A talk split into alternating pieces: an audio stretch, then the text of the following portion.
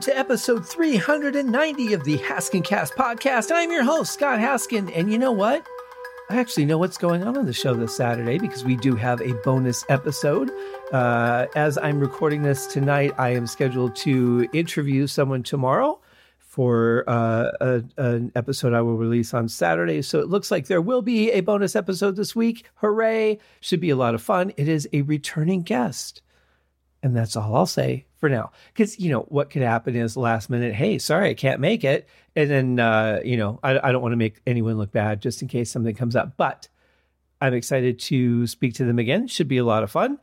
And, you know, it's also tax day for me. Um, I took January 1st off to do all the prep for my taxes. And then tomorrow is the day that I will actually sit down with my tax guy, Stephen Massey, who's been absolutely wonderful the last uh, almost decade you know, ever since I moved to Vegas, he has been the guy that I've worked with, been absolutely fantastic. And uh, that's one of the things that's going to be a bummer about leaving Vegas is, um, you know, not not having my annual hangout with him every year. So, um, you know, you you take the good and uh, you take the bad, and I think there's some other line that comes after that. Um, before we get into today's episode, a couple things I had said on, um, I think it was on my my interview with Conrad that I was going to talk about what happened with the Aerosmith show that I do with Corey Morissette. But speaking of Conrad, I have to clear something up. I was completely wrong on the date. I said on the show that it was probably about two years to the date when uh, he and I had met in person uh, along with um, I was having lunch with uh, Bethany Heavenstone and Graham Bonnet, and um, I didn't know that Conrad was coming with us, so that was a really cool surprise that I got to meet him in person and hang out with him. And um, really super cool guy. If you guys haven't checked out that interview, um, please do. It's on YouTube, uh, the video version, and then you can get the audio version on your normal feed wherever you're listening to this but uh, super cool guy really is um, and a very talented guitarist. And we have we have similar um, you know musical tastes as, as far as um, you know his influences and stuff. But um, yeah so the reason i was wrong is because i'm used to NAMM being in january but NAMM was not in january two years ago. It was in june because that was the first NAMM after covid and they didn't want to wait a whole year to have it. So they said well why don't we cancel the nashville one which is not as big as the the anaheim one. The anaheim one's the big one. Um, so let's just do the anaheim one in june. And that would have been when i went out to california and that would have been when i met him not january. So it wouldn't have been two years. It would have been about a year and a half. Um, so correction there. The other thing uh, that I said was that I would talk about the Aerosmith show. So um, I was the co-host of a podcast called Backtracks Aerosmith Revisited with my co-host Corey Morissette. I joined the show um, midstream. It had been going for a little while. I had been a guest a couple times, and they said, "Hey, why don't you just join as a host?" And I said, "Okay." And then that was that but uh, apparently now my role uh, was to do the uh, co-hosting job and then also handle the um, social media side of things. So basically when an episode would come out i would announce it on facebook and i would get on twitter and uh, put that in there. I have canceled all of my twitter pages thanks god thank god.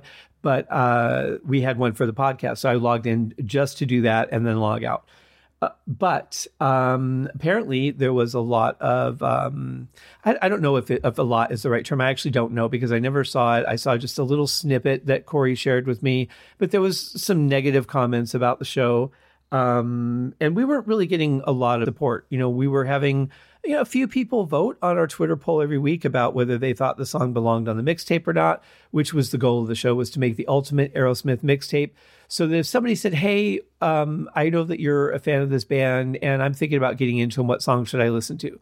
So we had one side of the tape was hits, and the other side of the tape was deep cut songs that weren't released as singles, and we were choosing, you know, a, a few songs uh, for each side and uh, that was the goal was to go through every song that they recorded and you know come up with what we think would be the best representation of the band and of course there's no such thing as that it's it's really you know subjective and it depends on you know whether you like a song a lot or a little bit it all depends on what mood you're in and so many other factors if you're hungry um you know if you started the show late you might be a, a little less inclined to like a song so there's all these factors right But apparently, people were complaining. I don't know what all the complaints were. I really don't care.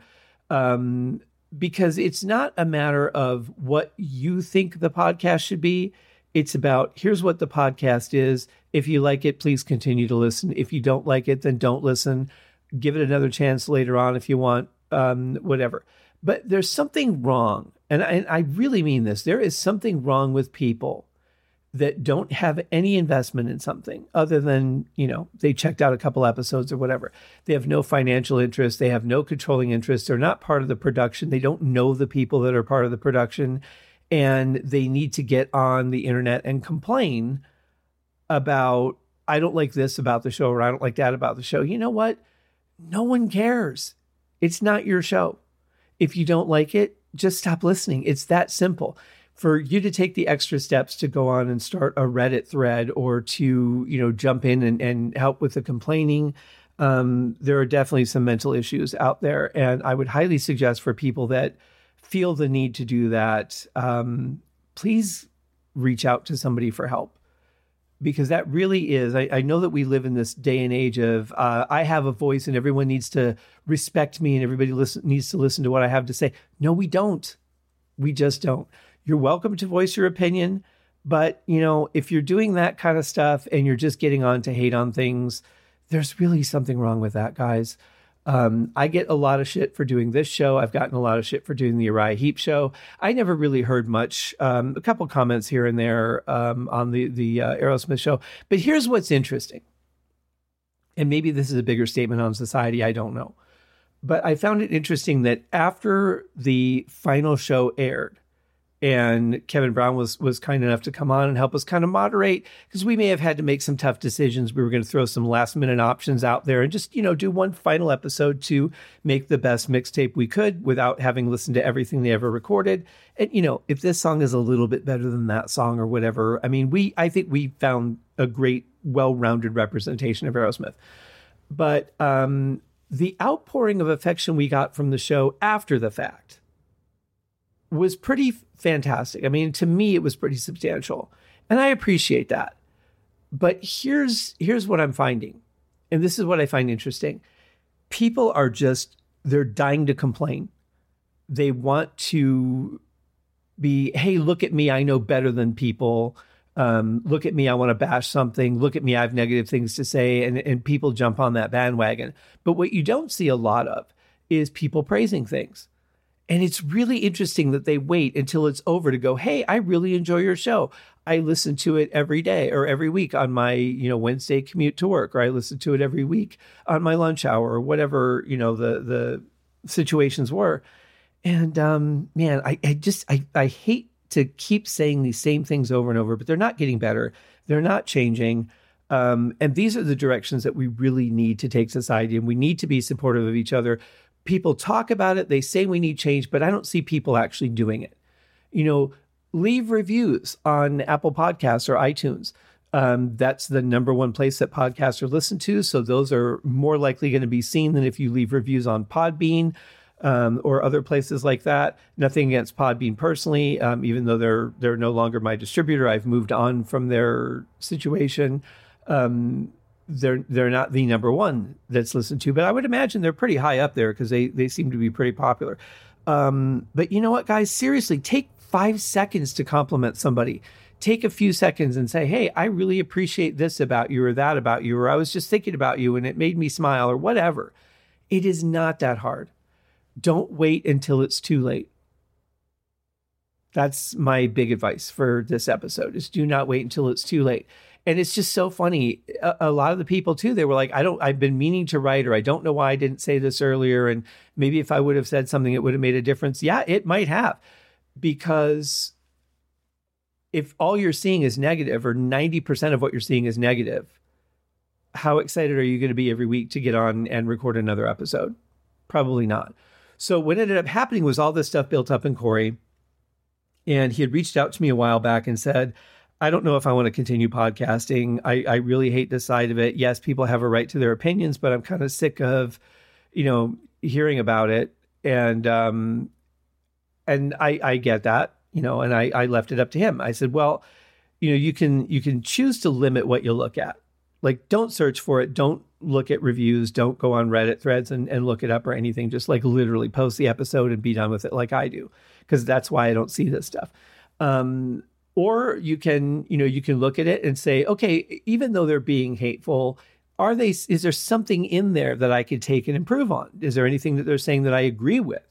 Um, you know, that's again another option that will be set by what your mind frame is in that moment that you read it. So um, we continued on for a while, and then it built up again, and, and he just decided that it was too much, and I one thousand percent back him on that. I hate the idea of letting the bullies win, and that's exactly what happened here. But I also don't think so because for Corey to make the decision that he doesn't want to continue on, that he's not feeling that it's more important that we continue on because we said we were going to do it, or because he feels some obligation to the people that do enjoy the show and it's it's soul crushing to keep doing it every week. There's no reason to keep doing it. I mean we don't get paid for this stuff. This is time that we take to you know do whatever episodes we're going to do whether we're arranging interviews or guests or whatever and then having to edit it and then the time to you know upload it do all the show notes and get that all out there. That is a lot of time and for us to not get paid for it and do it it should be because we love it. And there's no other reason for us to do it. So if you're not loving it anymore there is no reason to do it. You know, it's like you don't stay together in a horrible marriage just because of you have kids. Like that's the dumbest thing you can do. Kids will survive. You know, people will survive without the podcast. Honestly, what what I found also shocking was that I thought there were a ton of Aerosmith podcasts out there. I never looked because I I don't care about the band that much, to be honest. Um, it was an opportunity for me to hang out with Corey every week. I love working with him. We've got some stuff in the works that could be coming out soon. I will keep you updated on that. But if you're if you're not loving it, you know, don't do it. But but people were saying, I wish I would have, and man, I really should have, and just quit saying you're going to do something and do it. That's the bottom line. You know, you could change people's lives by telling them positive things. You really could. And had we heard some of that, maybe there would have been a better balance and maybe it wouldn't have affected him as much as it did. And maybe he wouldn't have felt the way he did and wanted to cancel the show. We could still be doing it.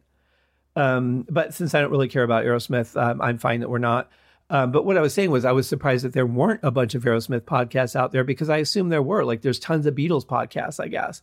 Um, there's one Deep Purple podcast. There's one Uriah Heep podcast. Um, but apparently there wasn't a lot in the way of Aerosmith either, which I'm quite honestly shocked by.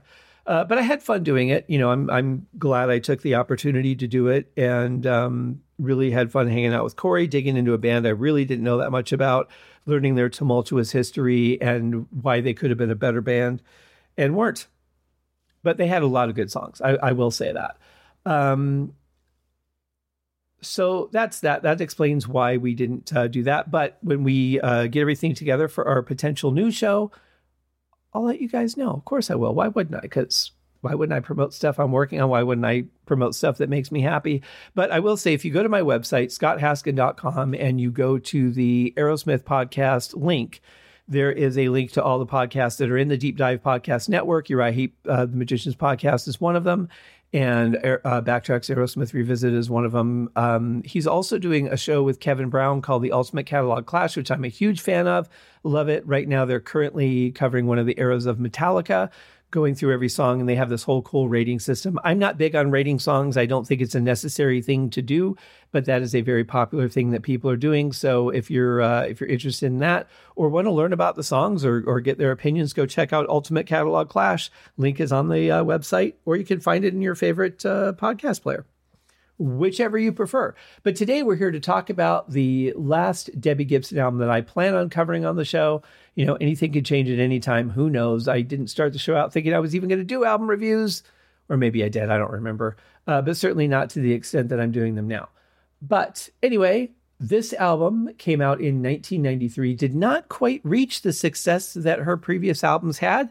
It did not crack the top 100 and uh, this was her last album with Atlantic. Personally, I love this album. I think this is really where she, I, and I like the last one a lot, but I think this is where she really found herself as a songwriter.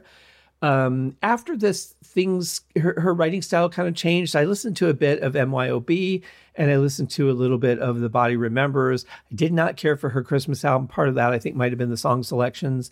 But um, yeah, so this is kind of where my journey with her ended. I, uh, as much as I love this album, I was not impressed with what came after. Her style changed a lot. It just didn't suit my taste. I've listened again to clips to see if, well, you know, maybe my feelings would have changed. They haven't. So, uh, so this is it, guys. But we have two bonus tracks that I have never heard. I still haven't listened to them. I will do that through uh, this podcast today. So this should be fun. And then remember, uh, tune in for our episode Saturday. And then uh, I have another one that I'm recording tomorrow with a special guest for next Wednesday. So lots of fun.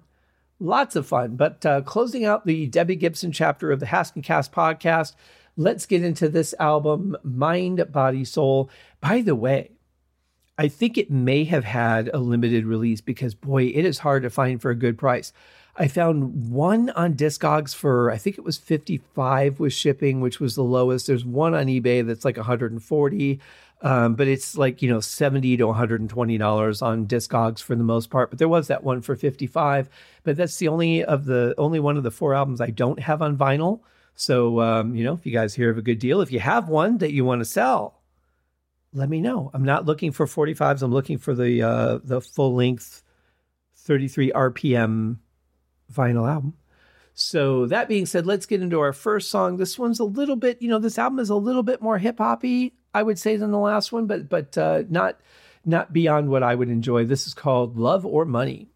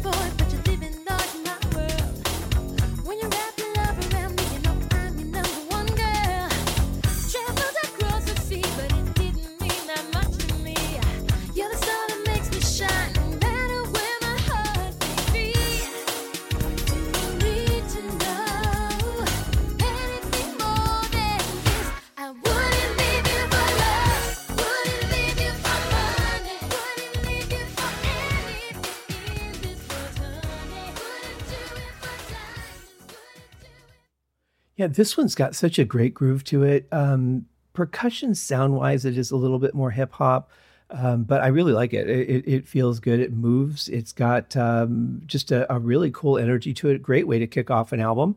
And uh, I don't, I don't think I could be happier with it. It's a, it's a great song and one worth listening to. Her voice is strong. She sounds really good right off the bat. She's doing some vocal layering. She's got a lot of instruments that just come in for little touches here and there, which is part of the style that she had been developing and um, yeah, really good stuff. I really dig this one.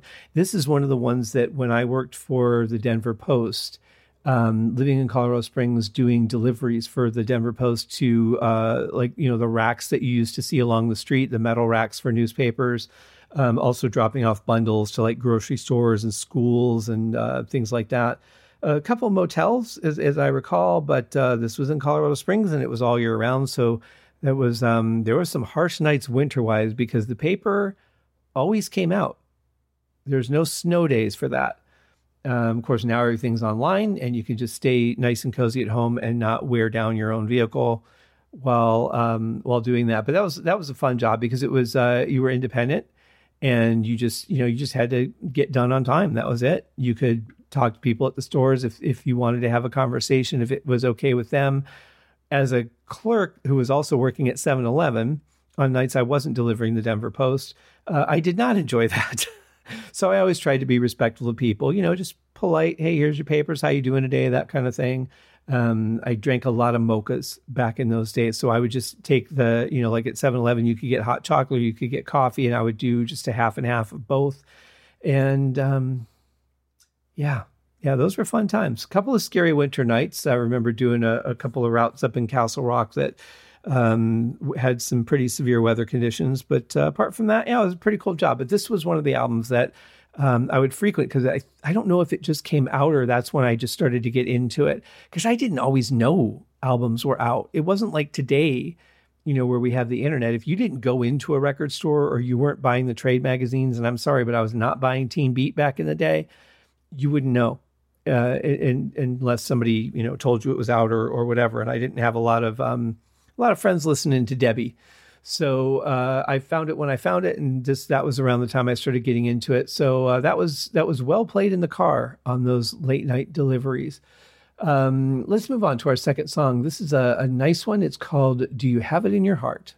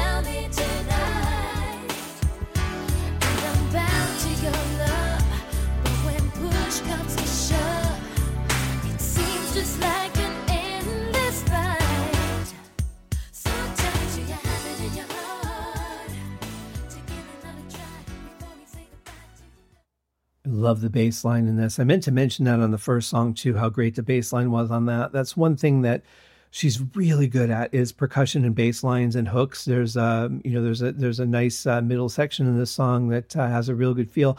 But I just I love the mood of this song. You know, there's something about the production on this album, the the combinations of sounds that she was using for the songs. Um, it, it was just one of those things that came together. It, it, for me as a listener, it's just a, great album. It's very cohesive, and um, the mood it sets and all that is fantastic. Really, really dig it. Um, but this one's a it's it's a fun song. It's like you know a little bit lower of a tempo. It's got just that pulse to it, that ba ba ba. But the bass line makes up for the lack of riff because the bass line is really carrying a, a nice groove along with the percussion. Um, again, she sounds great on the song, very strong voice. There's there's really nothing I can say about it that I don't like. I think it's really cool, a really cool tune. It's one of my favorites on the album. Um, our next song is called Free Me. Oh, you know what? Before I get to that, there is one thing I, I have to say. Um, and I noticed this when I was listening to clips for, I think it was MYOB or it might have been um, The Body Remembers. But this thing that that she does, which was kind of similar to what John Lawton did in Uriah Heep, where he has to kind of announce that he's on the song before the song really goes anywhere, you know, well before the vocals start. She's got to do her little hums and, you know, I, I, that really does wear on me after a while. I don't like things that are repetitive. I don't like, um, you know, themes that that just keep occurring that aren't really necessary. And that kind of stuff i get that she's feeling the song. I get that she's expressing that and and i can appreciate that. But as a listener god that shit just gets old. It really does for me um, and John Lawton would do that on, you know, on the three albums that he did with Uriah Heep. It was almost every song too. It it it got like a drinking game where you know if you could find um, a, a, song where he didn't do it and take a shot, you could probably drive sober listening to all three albums back to back. Um, it was kind of ridiculous, but that's the style. And just like the podcast, it's one thing. I, you know, I'm I'm doing a specific commentary on the albums themselves, but um, you know, it's personal taste. Um, I'm not going out and starting Reddit threads about it. I'm just saying here in the context of an album review, for me, that's something that really doesn't work. One or two songs here and there, okay, that's fine. It, it adds a little bit of spice, uh, makes the song a little bit individual. But God, there's just so many that she does it on that really just kind of wears on me after a while. Interestingly, and I did not go to NAMM this year, I'm very disappointed that I had to make that decision. Um, next year, I will be there. That is uh, my my absolute goal. But um, Mia Asano, I follow her on Instagram. She's an incredibly talented violinist. She uh, she also does some work with Tina Guo. She just released a, another album, and um, not Tina, but uh, Mia did with with her uh, another artist who plays bagpipes. But she plays, uh, it, you know, the way that Tina plays her electric cello, kind of in a metal. There's distortion on it, really heavy sounding, really aggressive playing. Um, that's how Mia Asano attacks the violin, very much in the same way.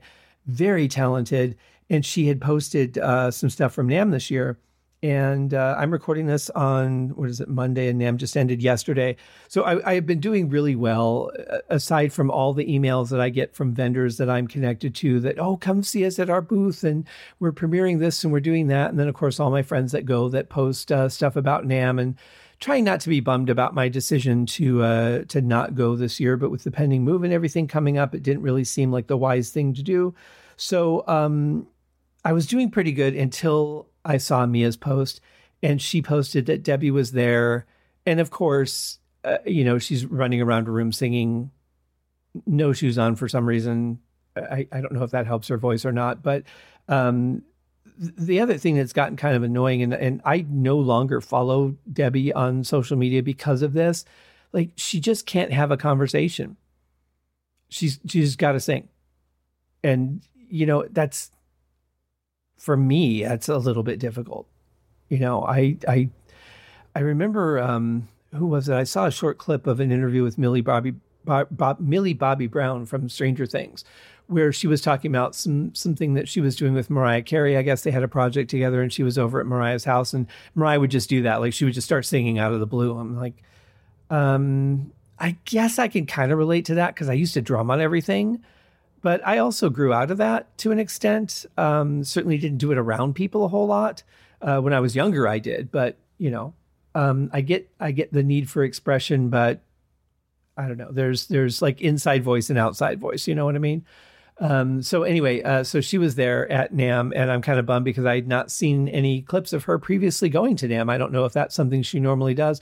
I've never seen her there in all the years that I've gone. Um, funny though, people were posting videos of Stevie Wonder. And um, I thought that was interesting because that was my first year experience was seeing Stevie Wonder down in Hall E, which is in the basement, which is a lot of the newbies and you know the smaller vendors that don't need big uh, space on the main floor. And um, that guy was a real presence, I have to say. I think I've talked about that on the show before, but that was like within the first couple hours of my first year. I met uh, David Crosby several times, and um, saw Stevie Wonder walk right by me. And that's how NAMM started for me my first year. So really, really interesting experience. Um, even now, when when I've gone back to that uh, section where I saw David like aisle after aisle for a little bit, um, I always smile whenever I'm back in that area because uh, it just has good memories for me, and it was really nice to meet him. Uh, but anyway, let's get to our next song. This is called "Free Me."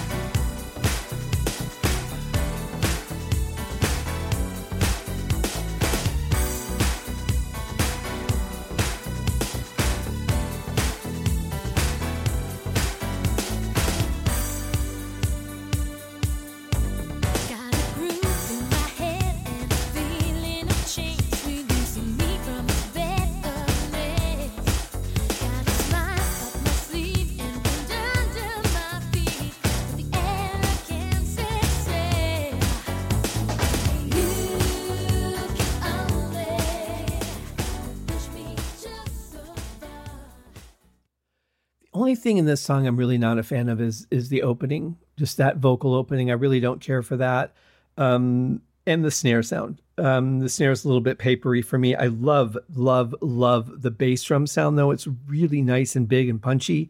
Uh, big fan of that song. Again, another killer bass line, just amazing. Another thing I love about this song is the way that it goes into the chorus it just has a, a really short, interesting ramp up feel to it that sometimes isn't even there, but because you get used to it in in other choruses, you'll hear it in all of them. Um, there's one that's got a particularly good snare roll going into it uh, that I really like. But yeah, this is a fun song, an absolutely fun song. Again, very simple musically as far as the the lead part of it. It's really kind of a pulse. and uh, everything is just built around that pulse. But really, really cool tune. Great percussion, great bass line. Um, other than the intro, great vocal. Really dig this one. And this is another one that I would highly recommend listening to. But here's one that I really dig too. And this is kind of the, um, I don't know if you want to call it the coming of age song or, or not, but this is where she's getting a little bit dirty. This is called Shock Your Mama.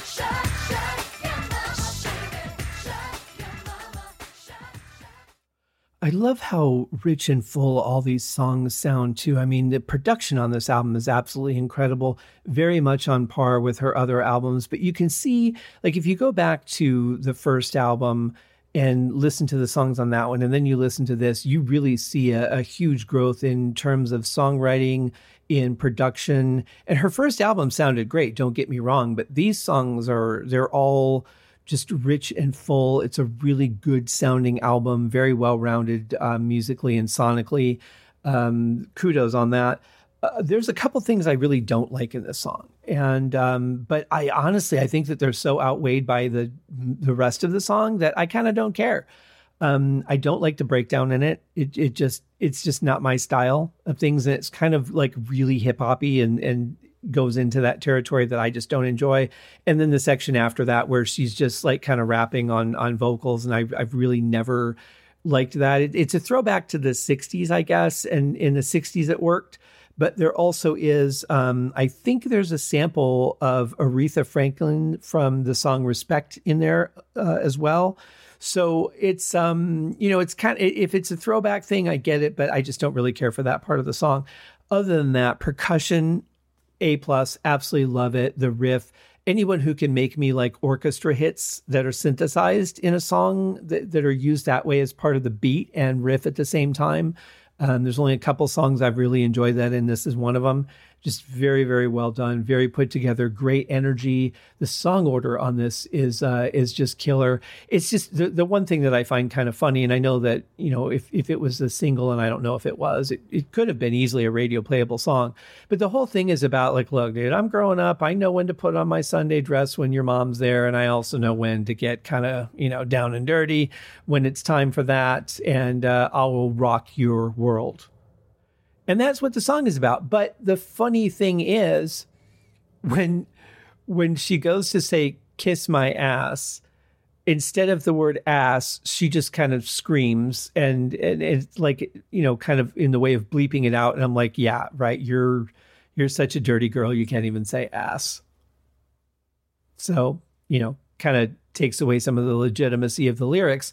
But um it is kind of a cool scream. I will say that it's just like a ah, you know. But um, but I I just find that part funny. Like I'm such a bad guy. I will leave some of the food on my plate, or I'll only tip the waitress ten percent. That's how cool I am. It just it just doesn't really work, you know. Uh, but it's a really really good song. Love it, absolutely love it. Our next song gets a little bit slower. This one's called Losing Myself.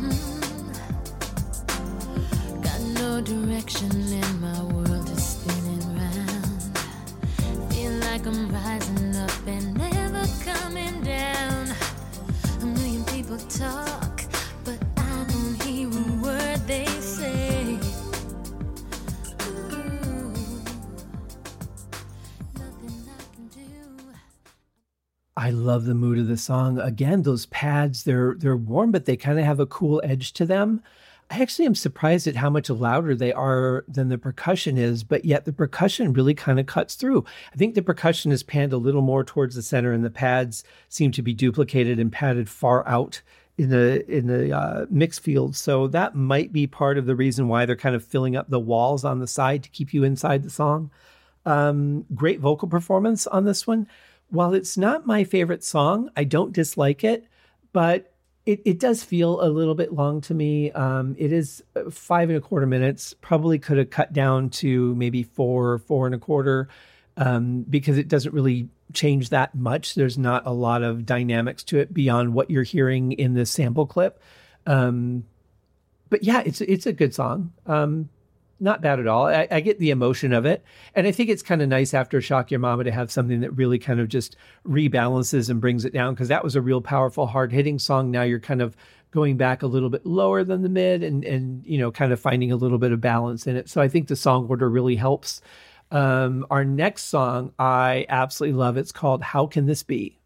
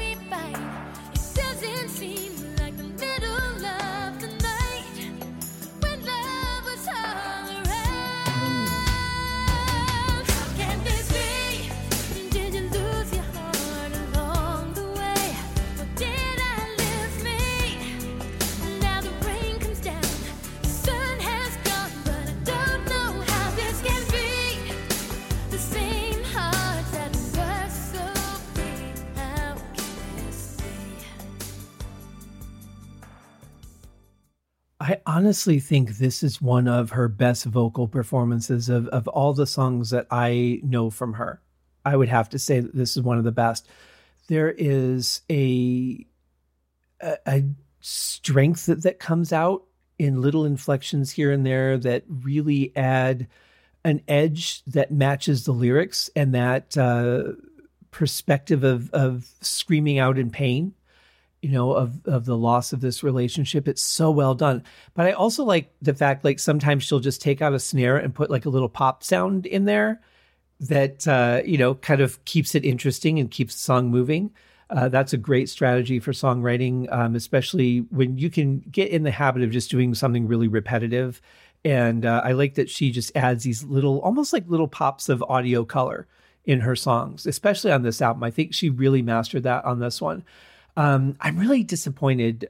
And, and again, this is just my personal taste, but I'm really disappointed that she did not continue along this line of pop songs. But here's the thing the industry was changing, the kind of music was changing. So, what she was writing here probably wasn't the kind of music that she should have put out in another two years. You know, she wrote what was natural for her, what she liked, what she wanted to release, and that's certainly fine. I just love this kind of music so much, the way that she did it. And I can't, I, I don't really follow any other artists, and I don't really follow her, but um, there aren't any other artists that I was pursuing, buying their albums, or even checking out what they were doing that enough to to encapsulate me and say I need to dig in more and um but yeah there was there was really something special about this album i think. And and it's kind of sad that there wasn't a follow-up that was along these lines and maybe the next logical progression if things had changed quite dramatically.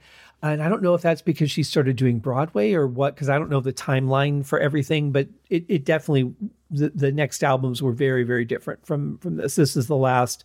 It's almost like when a band changes singers or, you know, they they uh, try new trends or whatever, and they don't sound like they did in the beginning. Take uh, Deep Purple. The first three albums were very psychedelic. Then after the concerto, they come out with Deep Purple in Rock, and it's just, you know, hard rock from there. And um, so you go back to those first three first three albums, and if you were a really big fan of that, you're like, oh, I really wish they would have continued along this journey because I really like this sound and I really like the feel of these songs. So you know, artists progress, they change, they experiment, they try things, they're exposed to different things, which will influence how they write and what they want to release. So whatever she did was probably very natural for her uh, I can just say it's straight away from what I enjoyed personally. So this would be the last album that I really got into, and I really, really love this album. Um, but yeah, great, great performance, great bridge in this one. Um, real just pops of emotion in the vocals. Um, How can this be? Is an absolutely fantastic song. Um, our next song is called "When I Say No."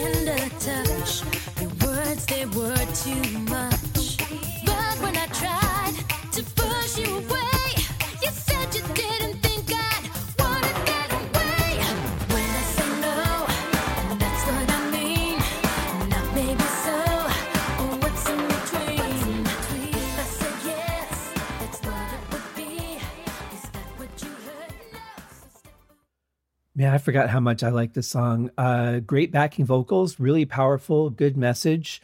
Um, really cool bridge in this song too. And then after the bridge, there's a really neat. It's not.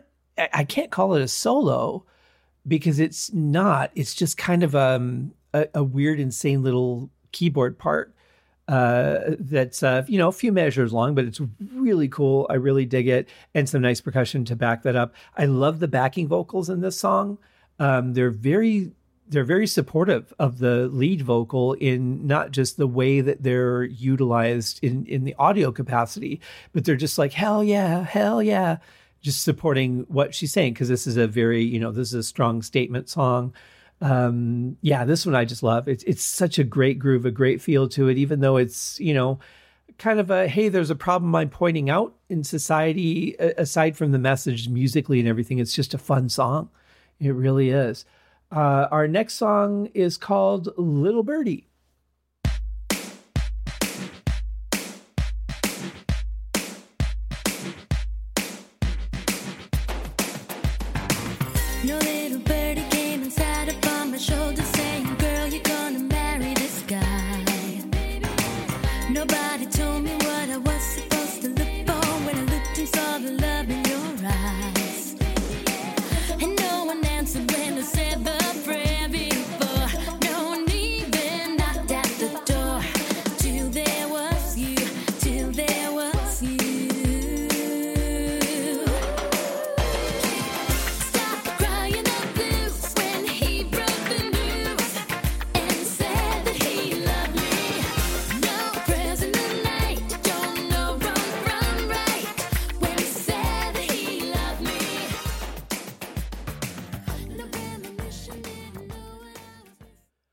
sum up my feelings about this song in one word, and that word would be skip. I've never liked the song. Um, the backing vocals, I think, are what really ruin it for me. They're obnoxious, they're endless. There's so much going on. It's distracting from the lead vocal and uh, obnoxious. I think would be the the best word I could use to describe my feelings about them. Um, interestingly, though, uh, she does say the word tweet uh, because the song is called Little Birdie. And um, it, right it, going into every chorus, she says, tweet. This was years before Twitter, folks. We didn't know what a tweet would mean. uh, you know, a couple decades down the road. Let's see, when did this come out? This was 93. So it would be a little while before Twitter came along. I don't know. Maybe they were inspired by this song. I couldn't tell you. Um, there is a nice uh, bridge section in here that I do like, and also a really good saxophone solo. Uh, if you like the sound of sax, and she's, uh, you know, a lot of her music has saxophone in it. Uh, great solo on this song, well worth listening to. But the song itself is, um, it's it's kind of um, just a little audio overkill for me. There's just too many things going on at once that uh, it's kind of like do, do, I listen to this? Do I listen to that? I don't even know, and it all distracts from the main vocal, which should be the main focus point. Uh, you know, during the the parts where there's vocals. So uh, I would say a thumbs down for for this one for me, but that's okay because I mean, out of eight songs, we've had seven that I've really liked and one that I didn't. So you know, we're still we're still batting a, a good average here. Uh, as we move on to our next one, this is called "Kisses for One," which seems very awkward.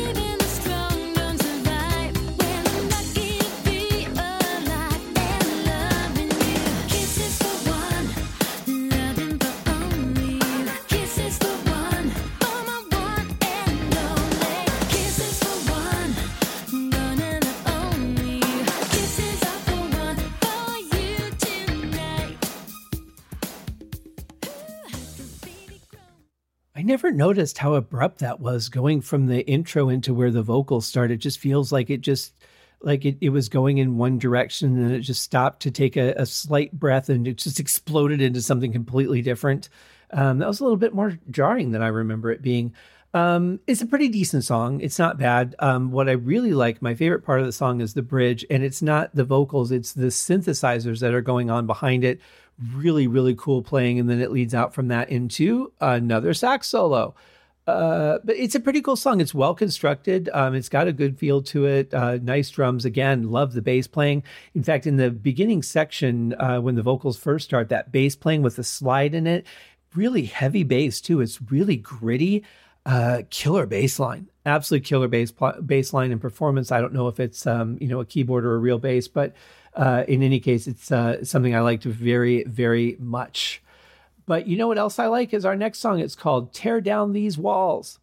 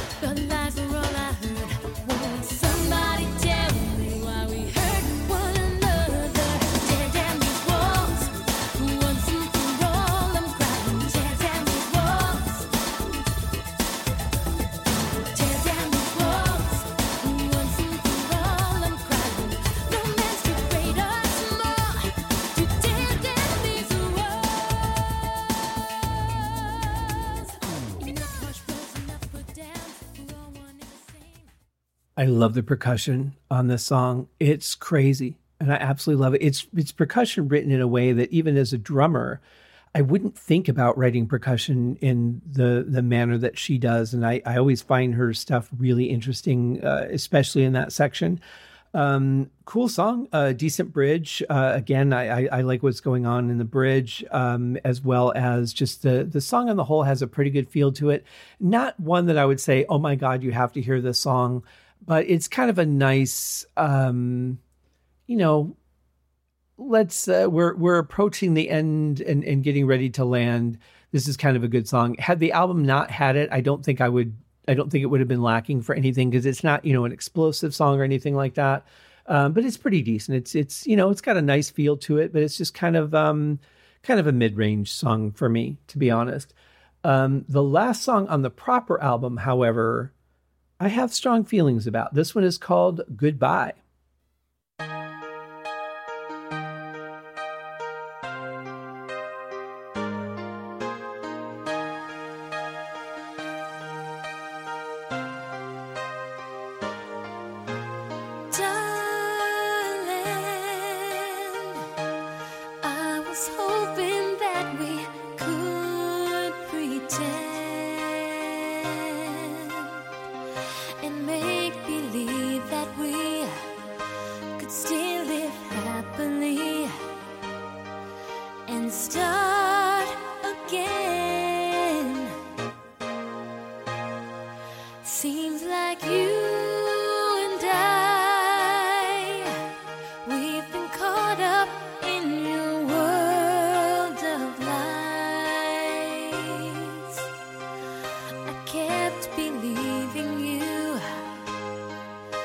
Start anew and be a friend.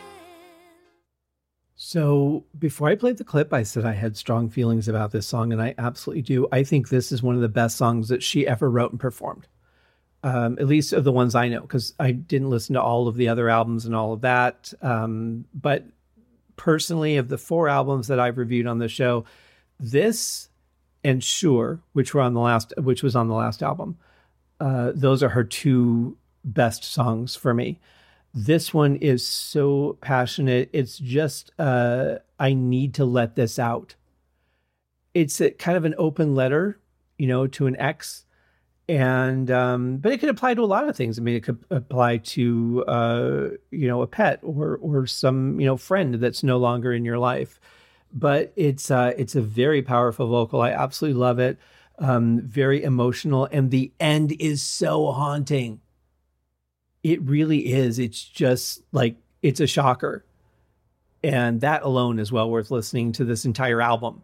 You know, even if you're not a fan of hers, just to get to the end, like if you were forced to listen to the whole album to be able to hear the end, you know, like imagine uh, the equivalent of like wanting to see the end of a movie, but you have to sit through the entire thing at the theater to get to the end. Like you're just stuck. You have to experience the whole thing.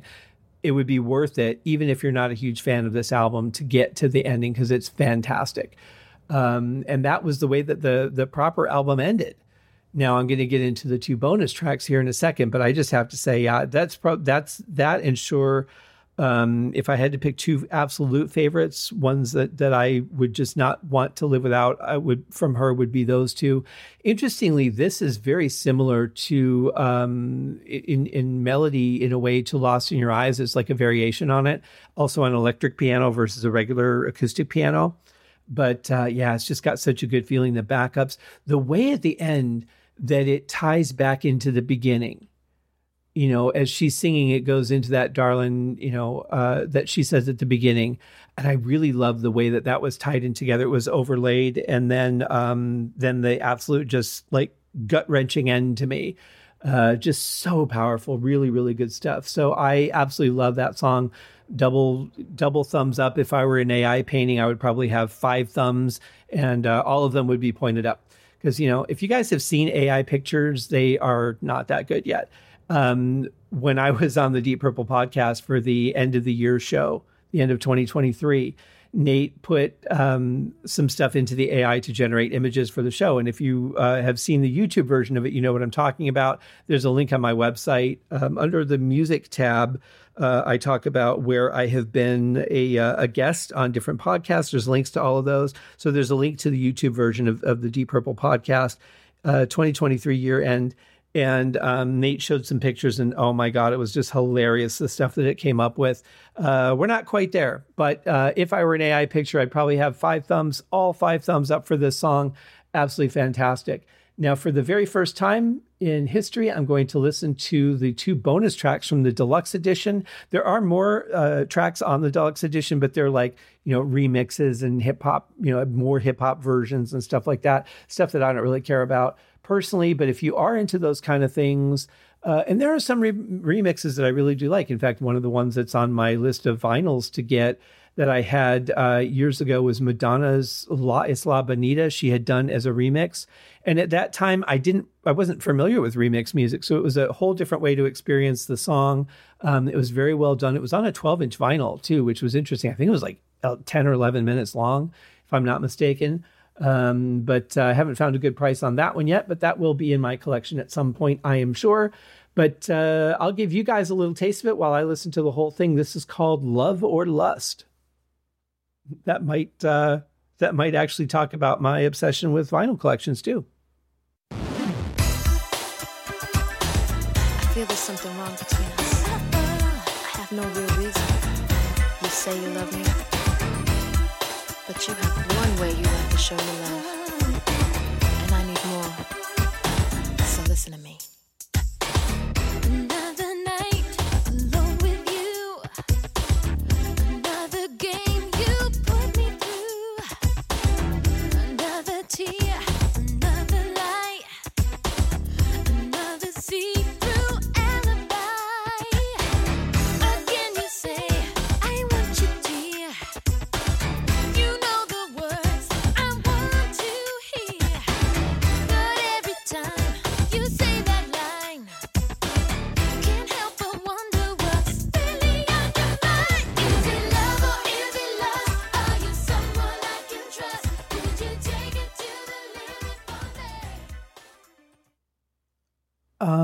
I could definitely see why they left it off the album. Um, it it fits in musically with the stuff that she was writing. Uh, sonically, it matches the the production of the album, but it just I don't know. It, it, it's again the backing vocals is just too much of it, and that kind of kills it for me. That talking at the opening, it's very rare that's ever going to win me over.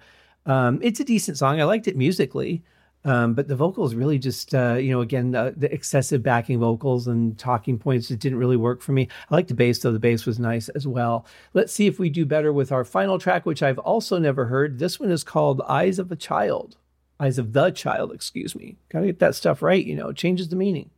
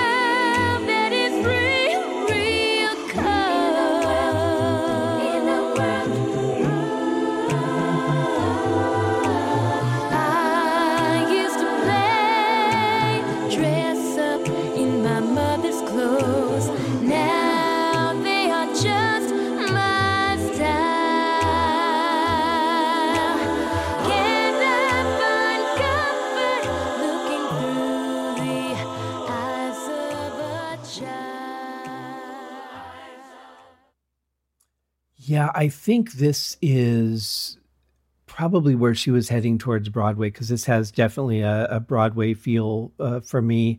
Um, 50s, a little bit of 50s feel in there as well. Uh, didn't really care for it. Um, just not something that uh, I would want to hear or will probably ever hear again. And I'm okay with that. But it doesn't fit the album at all. I can definitely see why it was left off. Um, this may have been a single that was done for some purpose, like maybe a film or a project, or maybe she wrote it for a musical. I don't know. But it does not fit the album at all. So uh, that's that. I appreciate you guys checking out this album with me. I think there's a lot of strong songs on this album, a lot of great performances. A little bit of overkill for me in some spots, but for the most part, I absolutely love it. My favorite of uh, the albums, my second favorite would probably be the last one that I covered. But um, yeah, really cool. Still would like to get a vinyl copy of this. So, like I said, if you guys uh, have one and you don't want it, let me know. And uh, with that, I will say join me Saturday for a special guest interview. And then we'll be back on Wednesday with our regularly scheduled episode with a guest. So lots of fun stuff coming up. Thanks for hanging out with me, guys. We'll see you on Saturday. Cheers.